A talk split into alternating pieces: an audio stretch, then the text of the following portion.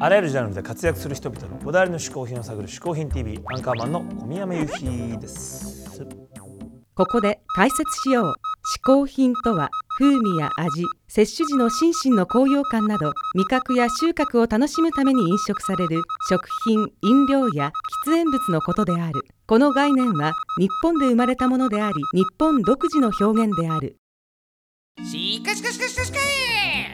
今週のゲストは作家の中島早苗さんです。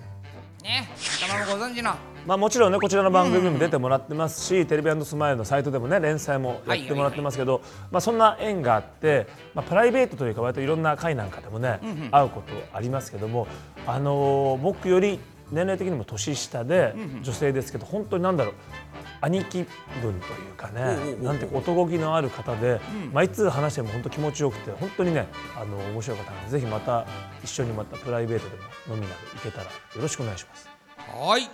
そんな中島早苗さんに嗜好品を紹介してもらいましょう。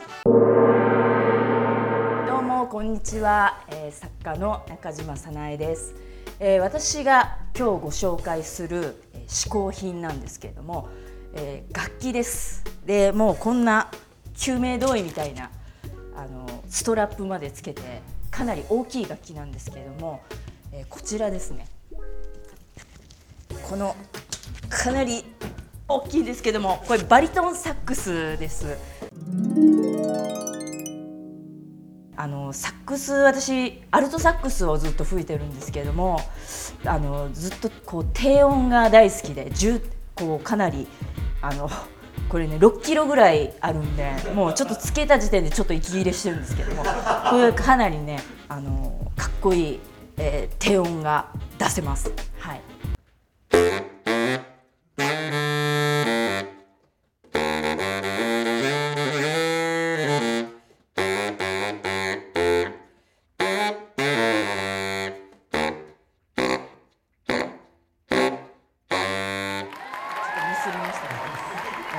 がですね、えーバリトンサックスっていうのがまあなんていうんですかねこうちょっとおっさんみたいなあの声自分ではこう出せない音域のおっさんみたいな声でずっと憧れてたんですけれども結構上の方のあの音も好きで。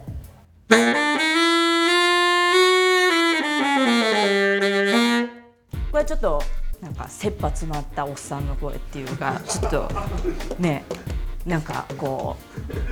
う追い詰められた声みたいなのがこの高い音も好きなんですけどこれあのずっと私あのタワー・オ・パワーっていうあのファンクバンドがありましてそれ結構中学校高校の時ずっと聴いてて、えー憧れてたんですけどもこの楽器をこうあの始める時にあのやっぱり背が153センチしかないんででこれ1メートルぐらいあるから、まあ、もう無理だっていうのでちょっと諦めてたんですけれどもこれ、えっと、念願かなって去年、えー買いました。でえっとまあこうサックスっていうか結構高いんだけど中でもこのバリトンサックスっていうのはかなり高価でうんいくらぐらいかまあ安くても30万40万ぐらいから上はね100万オーバーぐらいまでしてしまうんで、まあ、ずっとこう中古を探してまして、えーいい中古が、えーこれはヤマハですけれどもヤマハのすごく良くなる中古が見つかったのでやっと、えー購入したっていうことなんですけどそうですねやっぱりなんかこうもう今もちょっとこう腕のこう血管が血が止まってるかなっていう感じこうちょっとしびれてきてるぐらいの、まあ、大変な楽器なんですけど、まあ、大体あのファンクバンドとか、えー、とビッグバンドとかですねあのかなりあのそのブラスセクションのあの一番核となるのが、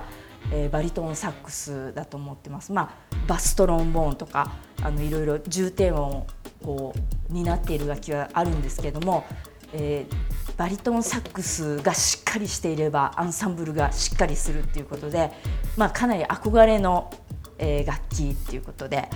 えーこれを去年購入しまして、まあ、ちょっと吹く予定があったんですけどファンクバンドで、えーちょっとバリトンサックスを吹く予定が去年購入した途端にちょっと解散になりまして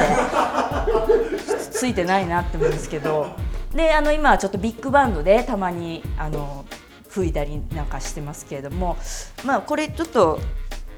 ちょっと重いんで、えー置いてですねこれあのバリトンサックスのケースなんですけど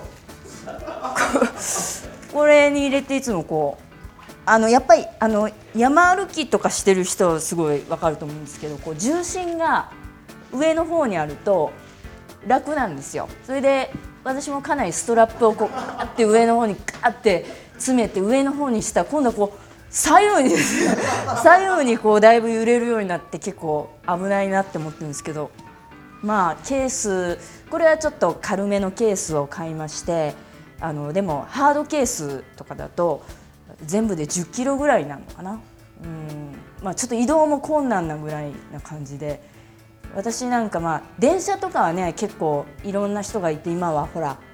なぎなた持ってる人とか、ね、自転車持ってる人とかいろんな人がいるのでそんなに言われないんですけどやっぱりあの地元のバスとか乗ると結構かなりの確率でおばあちゃんが訪ねてきますねそれ。それ何なのっていうことであの訪ねてきておばあちゃん好奇心旺盛ですかいろいろ聞かれるんですよ。それはゴルフバッグなのとか。それ楽器ですって言ったら何の楽器なの？って言ってもう一からこうやって説明してたらこうおばあちゃんが食いつきがすごすぎてバス停1個ぐらい逃してしまうっていう。本当に2回ぐらいあって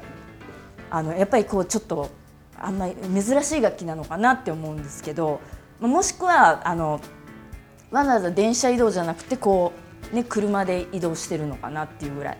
まあ、結構大変なんですよ移動が。でも、えーそれでもこうちょっと増えていきたいなってこれからどんどん活躍の場が増えるといいなと思ってます。はい。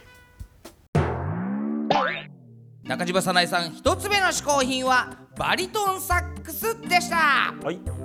当番組サイトテレビスマイルにてコラム四方八方誘惑物も連載してくれている中島さん。今回は大好評のその連載の中からサイトスタッフが最もおすすめの回をピックアップ。はい。ベスト3話を発表でねえこの連載本当に面白いですから、うちのスタッフもまあ大ファンですから、はい。そのまあスタッフに自らちょっと選んでもらうはいはいはい。3話第3位。やっぱり商品は現金がいいよねこれはね、あのはい面白かったですけど、まあ、中島さんが卓球をん。趣味でやっているということで、ね。その卓球の、まあ、大会が結構あるらしいんですよね、その町内会とかそういうレベルでの、そうするとまた商品がねまあまあせっこいんですよね。まあまあ町内会ですまあせっこいんですよ。でもそこの、読んでてあそっかこういうのがあるんだなとこういう町内会の、まあ、町内会だけじゃないです。会があって、あこのいう商品でやってんだみたいな知らない世界をまた教えてもらった感じでねこれとても面白い回でした。はい、はい。続きまして第2位。誘惑ファイル2入りたいようなたくないような店構えうんこれもね、うんうんうんまあ、これはちょっとね見てもらわないと、ね写真付きでね。写真付きで、まあ、ちょっと今うちの大好き出してみます。こんなポンってこんなねものが店の前にあったり、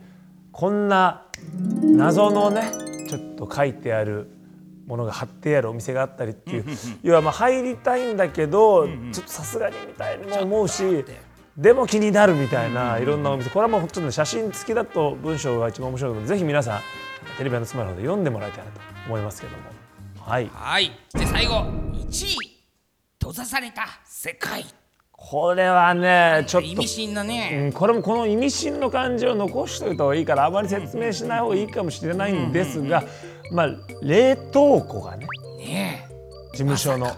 まさか。まさかっていうもうそこれもちょっとこれは写真も出さないでおきましょう。え。そうですね。あのインパクトはすごいから、これぜひぜひあのサイトの方に行ってみまあえー、っていうね。閉ざされてたよね本閉当に。ざされてる世界。でうんでいながらオチ的に見てみたらえーっていうような のがぜひこれ本当にですね中島早苗さんの連載面白いですからテレビスマイルの方でやってます、えー今日紹介したもの以外もたくさんありますのでぜひ見てください。アドレスはアンドスマイル .tv スマイル .tv この中に連載も入ってますのでぜひぜひ皆さん見てみてください